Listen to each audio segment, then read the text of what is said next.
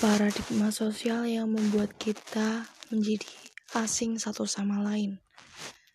Ketika satu orang dengan orang yang lain tidak satu frekuensi lagi, menurutku akan susah untuk bekerja sama dalam lingkup yang besar ataupun lingkup yang kecil.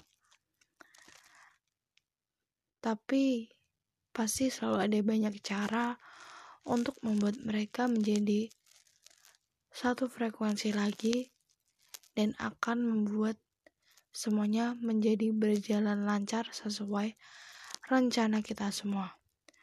Karena sosial itu penting loh.